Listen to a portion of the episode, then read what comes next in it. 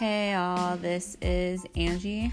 I'll be discussing typical daily things in quarantine and even sharing, you know, life with my daughter, Kona, who happens to be a dog, but, you know, we don't judge around here. Uh, she's so sweet. Uh, you'll go ahead and see what's going on with our new normal. Alrighty.